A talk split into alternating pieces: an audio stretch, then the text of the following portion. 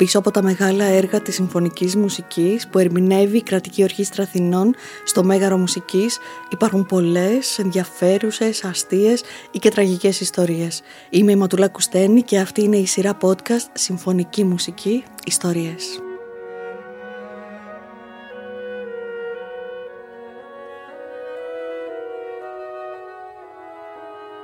Για να μην χάνετε κανένα επεισόδιο της σειράς, ακολουθήστε μας στο Spotify, στα Apple και στα Google Podcasts.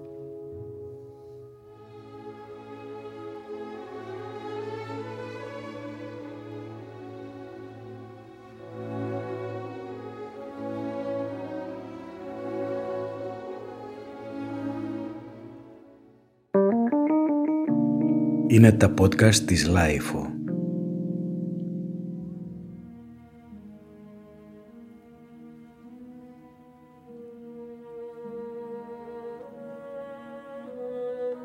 Ένας μόνο χορός δεν είναι ποτέ αρκετός.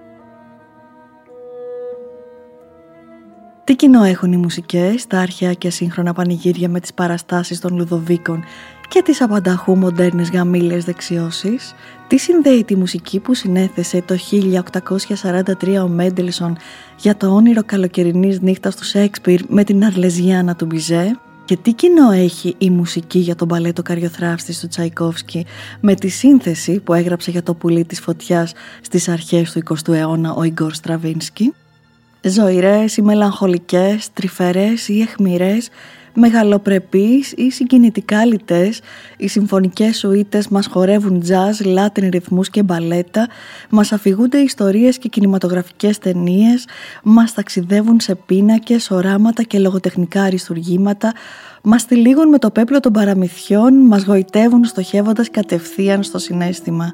Μέσα σε λίγα λεπτά δημιουργούν ένα ψηφιδωτό από αρώματα, αναμνήσεις, τροβιλισμούς, αφηγήσεις, μουσικές γεύσεις που είναι αδύνατο να σε αφήσουν ασυγκίνητο. Οι συμφωνικές σουίτες υπήρξαν ανέκαθεν ένα μουσικό αλλά και ιστορικό ταξίδι στην πιο ανέμελη, ίσως και πιο αισιόδοξη πλευρά της ζωής, σε αυτήν που χαρίζει έναυσμα για χορό και δημιουργεί την αίσθηση ότι ένα στροβίλισμα και μερικές νότες μπορούν να σε τραβήξουν από το χέρι και να σε παρασύρουν να τα διορθώσουν όλα. Και αυτό ακριβώς θα συμβεί στις 5 και 6 Μαΐου.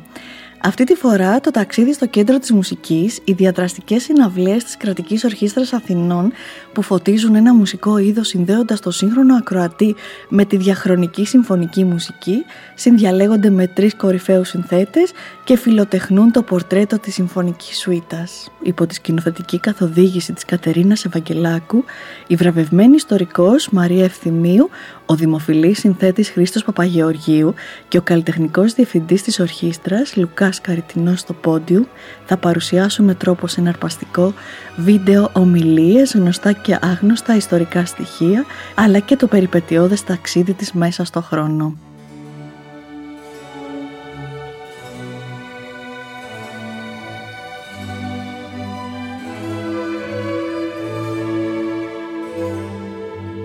Σουίτα λοιπόν, η πιο εύπεπτη και λαϊκή συμφωνική δημιουργία. Μια έξυπνα φτιαγμένη ακολουθία εκ του γαλλικού σουίτ από μουσικές που καταλήγουν να μας απογειώνουν. Το μουσικό τους DNA τις θέλει να αποτελούν χαρακτηριστικό δείγμα διασκεδαστικής μουσικής της κάθε εποχής, είτε παρουσιάζονταν αιώνες πριν σε υπαίθριες γιορτές, είτε στις μέρες μας σε αίθουσες συναυλιών. Με τον όρο σου είτε αναφερόμαστε γενικά σε ένα αυτοτελές και οργανωμένο σύνολο οργανικών ή ορχιστρικών μουσικών κομματιών τα οποία εκτελούνται διαδοχικά και με δεδομένη σειρά υπομορφής συναυλίας. Το σύνολο αυτών των κομματιών μπορεί να αποτελείται και από αποσπάσματα όπερας, μπαλέτου, καθώς επίσης και από κινηματογραφικά ή θεατρικά έργα. Ο Εστιέν του Τέτρα θεωρείται ο πρώτος που χρησιμοποίησε τον όρο σουίτα στη μουσική το 1577 αν και την εποχή εκείνη ο όρος αφορούσε σε ζεύγη χωρών, ενώ η κλασική σουίτα καθιερώνεται λίγο αργότερα μέσα από τα έργα του Γιώχαν Γιάκοπ Φρόμπεργκερ.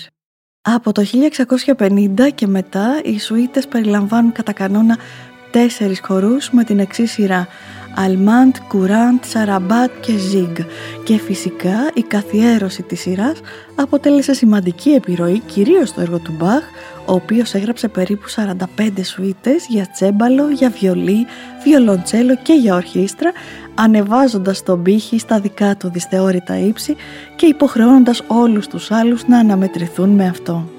Σημαντική για το είδος και η περίπτωση του Φρανσουά Κουπρέν, καθώς οι σουίτες του για τσέμπαλο αποτελούνται από χορούς χαρακτήρων τα οποία φέρουν στους τίτλους, όπως «La Visionnaire», η «Οραματίστρια» ή «La Mystérieuse», η «Μυστηριώδης».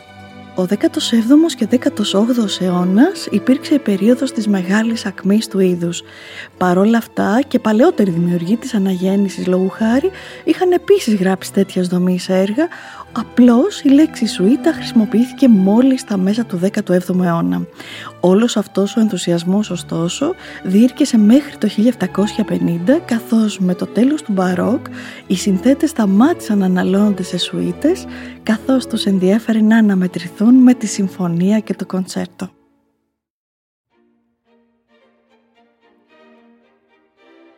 Το 19ο και τον 20ο αιώνα ο όρος Σουίτα περιέγραφε γενικότερα ένα σύνολο από ορχιστρικά κομμάτια σε μορφές μικρότερες από αυτές της σονάτας. Είναι η εποχή που το ενδιαφέρον για το είδος αναζωπυρώνεται και η λέξη σουίτα άρχισε δειλά-δειλά να χρησιμοποιείται ξανά. Οι παράγοντες που οδήγησαν στην επανεμφάνιση αυτή είναι οι ιστορικές συγκυρίες, η άνοδος του εθνικισμού, η διάθεση για πειράματα, η ροπή της σονάτας και της συμφωνίας σε πιο ακαδημαϊκούς δρόμους. Στις περισσότερες περιπτώσεις, οι σουίτες του 19ου αιώνα αποτελούν ενορχιστρώσεις από όπερες, μπαλέτα και άλλα είδη με σκοπό την άμεση διάδοσή τους στο κοινό. Συνθέτες που είχαν γράψει όπερες ή μπαλέτα με πληθώρα χορευτικών κινήσεων ξανακοιτούσαν τα έργα τους και τα διασκεύαζαν με τέτοιο τρόπο ώστε να μπορούν να παιχτούν σε συναυλίες. Ο Τσαϊκόφσκι για παράδειγμα έγραψε τη Σουίτα Καριοθράφστη που περιλαμβάνει τους πιο δημοφιλείς χορούς από το μόνιμο μπαλέτο του. Μερικοί συνθέτες χρησιμοποίησαν τη λέξη Σουίτα για κομμάτια που είχαν ένα κοινό θέμα. Ο Γκούσταβ Χόλστ για παράδειγμα αποκάλεσε τους πλανήτες του Σουίτα γιατί κάθε μουσική αφορά έναν από τους πλανήτες που περιγράφει ψηλά ψηλά στη λίστα με τους συνθέτες της συμπρεσιονιστικής περίοδου που παραδόθηκαν στη Σουίτα οι Γάλλοι Ραβέλ και Ντεπισί που τις αποθέωσαν στα πιάνα τους. Τις περισσότερες φορές τη μεταφορά από τη σκηνή στην ορχήστρα αναλάμβαναν οι ίδιοι συνθέτες ή όποιοι άλλοι εξασφάλισαν το δικαίωμα να το κάνουν. Τα κομμάτια, εάν ήταν κατάλληλα όπως συνέβαινε με τις μουσικές για μπαλέτα, μπορούσαν να αναπαραχθούν χωρίς αλλοιώσεις. Εάν υπήρχαν φωνητικά μέρη, όπως τις όπερες ή τα θεατρικά έργα, αυτά αφαιρούνταν ή επεξεργάζονταν. Η χρήση των οργάνων άλλαζε, τα κομμάτια γίνονταν πιο σύντομα, η ταχύτητες προσαρμόζονταν, οι εισαγωγές και γέφυρες έδιναν την αρμονία. Η σουίτα ήταν έτοιμη για να δοκιμαστεί στις αίθουσες συναυλιών.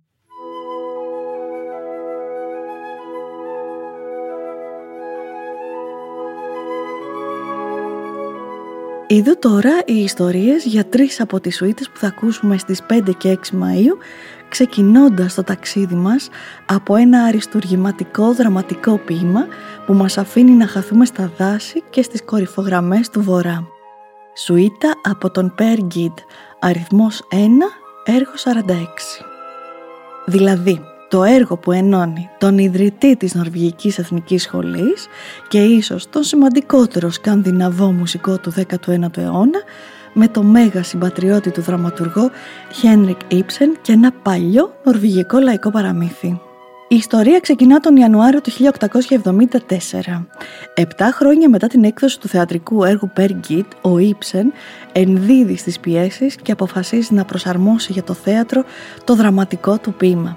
Ζητά λοιπόν από τον Γκριγκ να γράψει μουσική για τη σκηνική παρουσίασή του και υπόσχεται να τον αφήσει τελείως ελεύθερο να επιλέξει τις σκηνές τις οποίες θα έντυνε μουσικά λέγοντας ότι ο συνθέτης πρέπει να έχει απόλυτη ελευθερία ως προς τα σημεία επιλογής. Παρόλο που η ιδέα της σκηνικής μουσικής δεν ενθουσίαζε τον Γκρικ, γύρω στο καλοκαίρι του 1874 άρχισε το γράψιμο.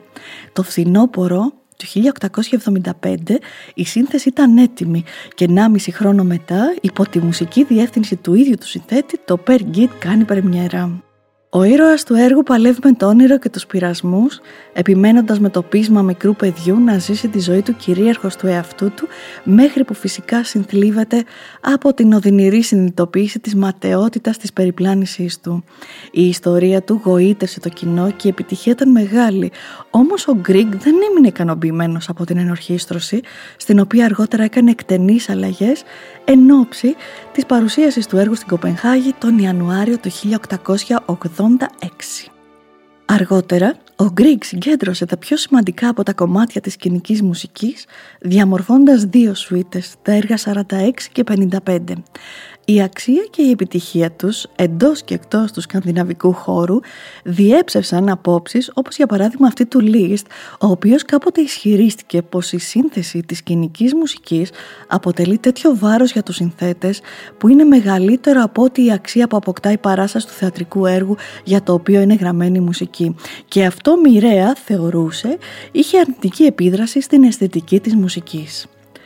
Δραπετεύοντας από τη θεατρική σύμβαση, η μουσική του Γκριγκ ανέδειξε το θεατρικό έργο του Ήψεν και στη συνέχεια βρήκε εύκολα το δρόμο της για τις αίθουσες συναυλίων με τη μορφή σουίτας. Στη συναυλία της Κρατικής Ορχήστρας Αθηνών θα ακουστούν δύο διάσημα αποσπάσματα, το πρωινό και το στην αυλή του Βασιλιά του Βουνού. Δύο κομμάτια που όχι μόνο στάθηκαν μακριά από το φαντασιακό περιβάλλον του θεατρικού Περκίτ, αλλά τα είδαμε στο πέρασμα του χρόνου να παρουσιάζουν αδιανόητη διείσδυση σε άλλα μουσικά είδη, από τον Duke Ellington και το Rich Blackmore μέχρι τους τους Who, τον Trent Reznor και τους μεταλλάδες Halloween και Αποκαλύπτικα.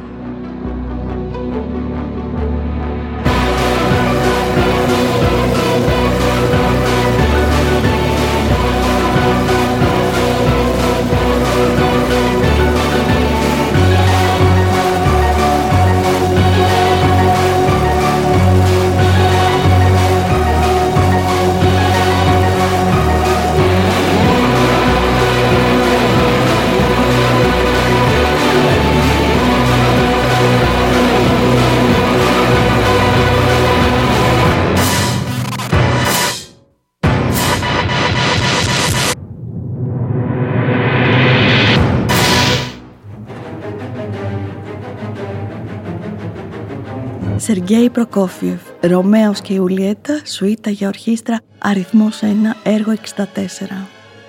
Τέσσερις αιώνες μετά τη δημιουργία του δράματος των δύο νεαρών κατατρεγμένων εραστών, τα σοβιετικά μπαλέτα, γνωστά σήμερα ως μπαλέτα Μαρίνσκι, πρότειναν στο συνθέτη να γράψει τη μουσική για ένα μπαλέτο με θέμα την τραγική ιστορία.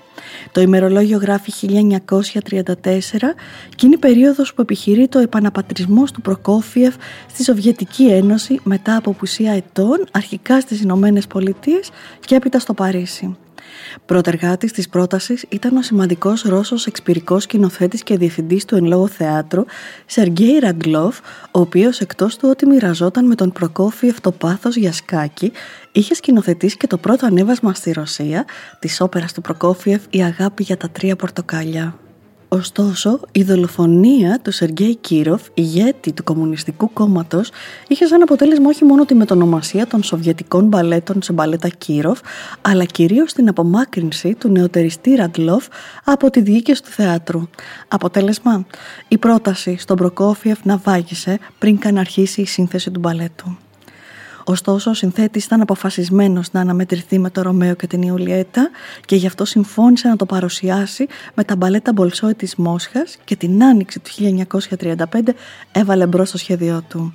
Μάλιστα, σε ένα πρώιμο στάδιο, οι συνεργάτες του προσανατολίστηκαν σε ένα αίσιο τέλος του μπαλέτου σε αντίθεση με το τραγικό τέλος της σαιξπηρικής αφήγησης, προβάλλοντας το χορογραφικό επιχείρημα ότι οι ζωντανοί μπορούν να χορεύουν αλλά οι νεκροί όχι. Όμως το κείμενο του Σέξπιρ προφανώς νικά κάθε δίλημα οπότε αποφάσισαν να παραμείνουν πιστοί στο τραγικό τέλος των δύο ερωτευμένων. Ο Προκόφιεφ έγραψε τη μουσική με ιδιαίτερη ταχύτητα σε περίπου πέντε μήνες, αλλά ο ενθουσιασμός του δεν βρήκε ανταπόκριση.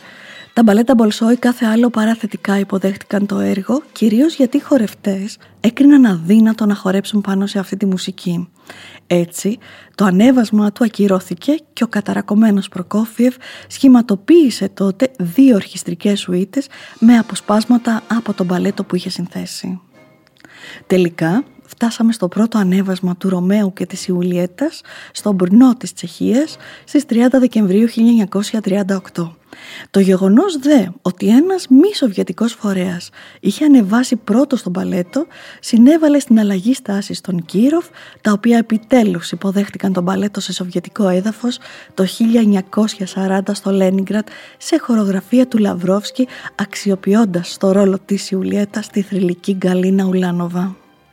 Πάμε τώρα στο διατάφτα πώς αναμετράται κανείς με το αξεπέραστο ποιητικό αριστούργημα του τιτάνα δραματουργού, πώς μπορούν οι νότες να περιγράψουν τη σεξπυρική πεποίθηση ότι ο θάνατος οδηγεί στη λύτρωση από ένα κόσμο καταδικασμένο να επαναλαμβάνει τα ίδια λάθη, με τι απαντά κανείς στην ακατάσχετη ορμή του έρωτα. Δεν είχαν τέλος τα ερωτήματα για τον Προκόφιεφ, όμως εκείνος επίμονος και εύστοχος επιστράτευσε τα πέντε βασικά στοιχεία της μουσικής ιδιοσυγκρασίας του, το κλασικό, το μοντέρνο, το μηχανιστικό, το λυρικό και το γκροτέσκο και πάλεψε να αγγίξει τις ψυχές των ακροατών ακόμα και χωρίς τη σκηνική δράση. Η διαχρονική επιτυχία των ορχιστρικών σουητών αποδεικνύει περίτρανα ότι τα κατάφερε. Όχι μόνο γιατί η μουσική του Ρωμαίου και της Ιουλιέτας έχει ένα τεράστιο μελωδικό πλούτο, πηγαία δραματικότητα και έντονες ενορχιστρωτικές αντιθέσεις, αλλά κυρίως γιατί πλέκει με νότες όπως ο Σέξπιρ με τις καλοζυγισμένες του λέξεις ένα σπάνιο τόπο ποίησης και φαντασίας.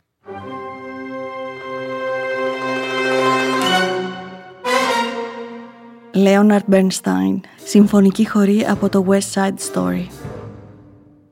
Και από το σεξπυρικό κόσμο και το αρχέτυπο των νέων εραστών της Βερόνας ας περάσουμε στη σύγχρονη εκδοχή τους με φόντο τις σκοτεινές γειτονιές της πόλης που δεν κοιμάται ποτέ.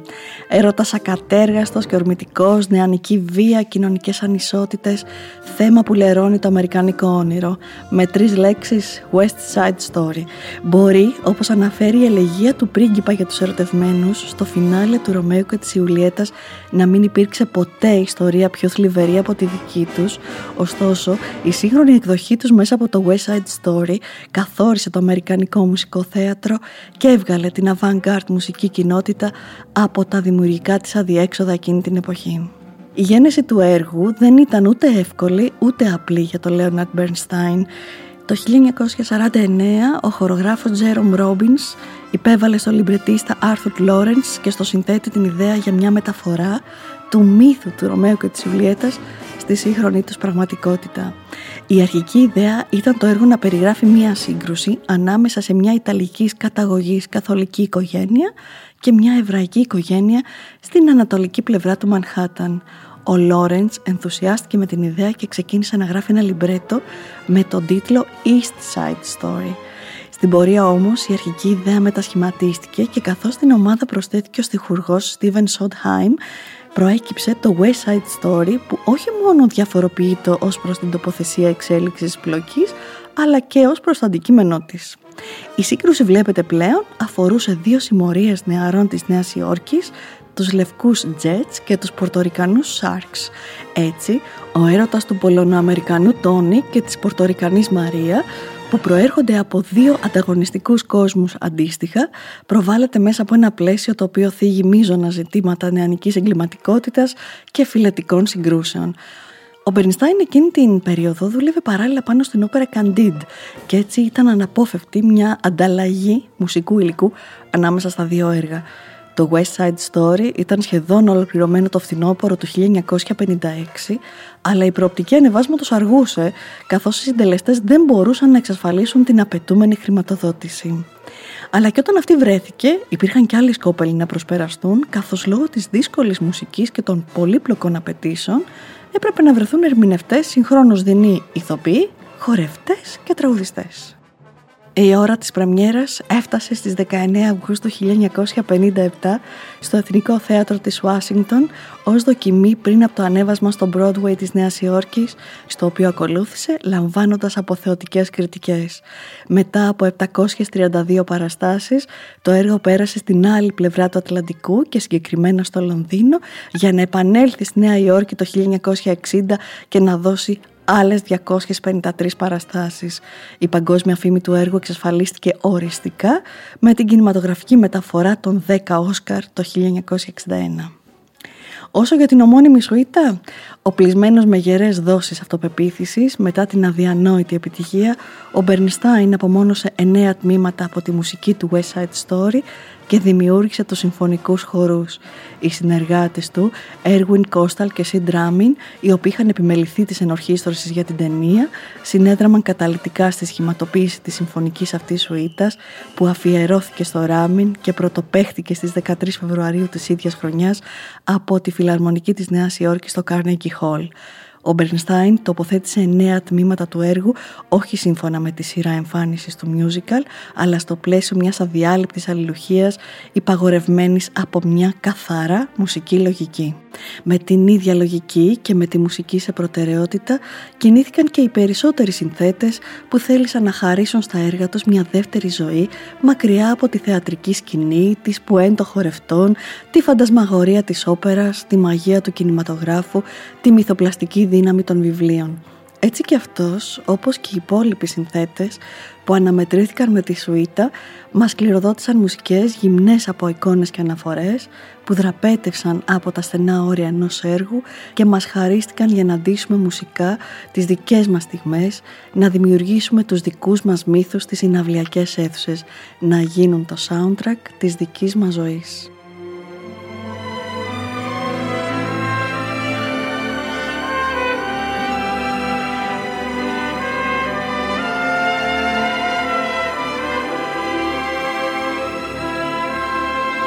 Είμαι η Ματούλα Κουστένη και αυτό ήταν ένα ακόμα επεισόδιο της σειράς Συμφωνική Μουσική Ιστορίες, μια συνεργασία της LIFO με την Κρατική Ορχήστρα Αθηνών.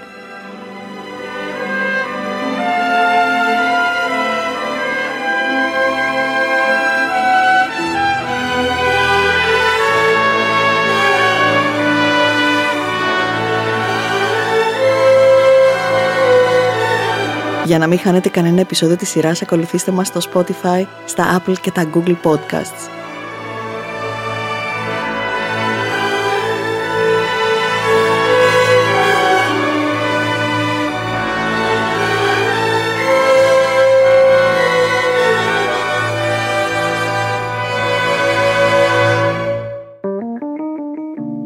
Είναι τα podcast της Lifeo.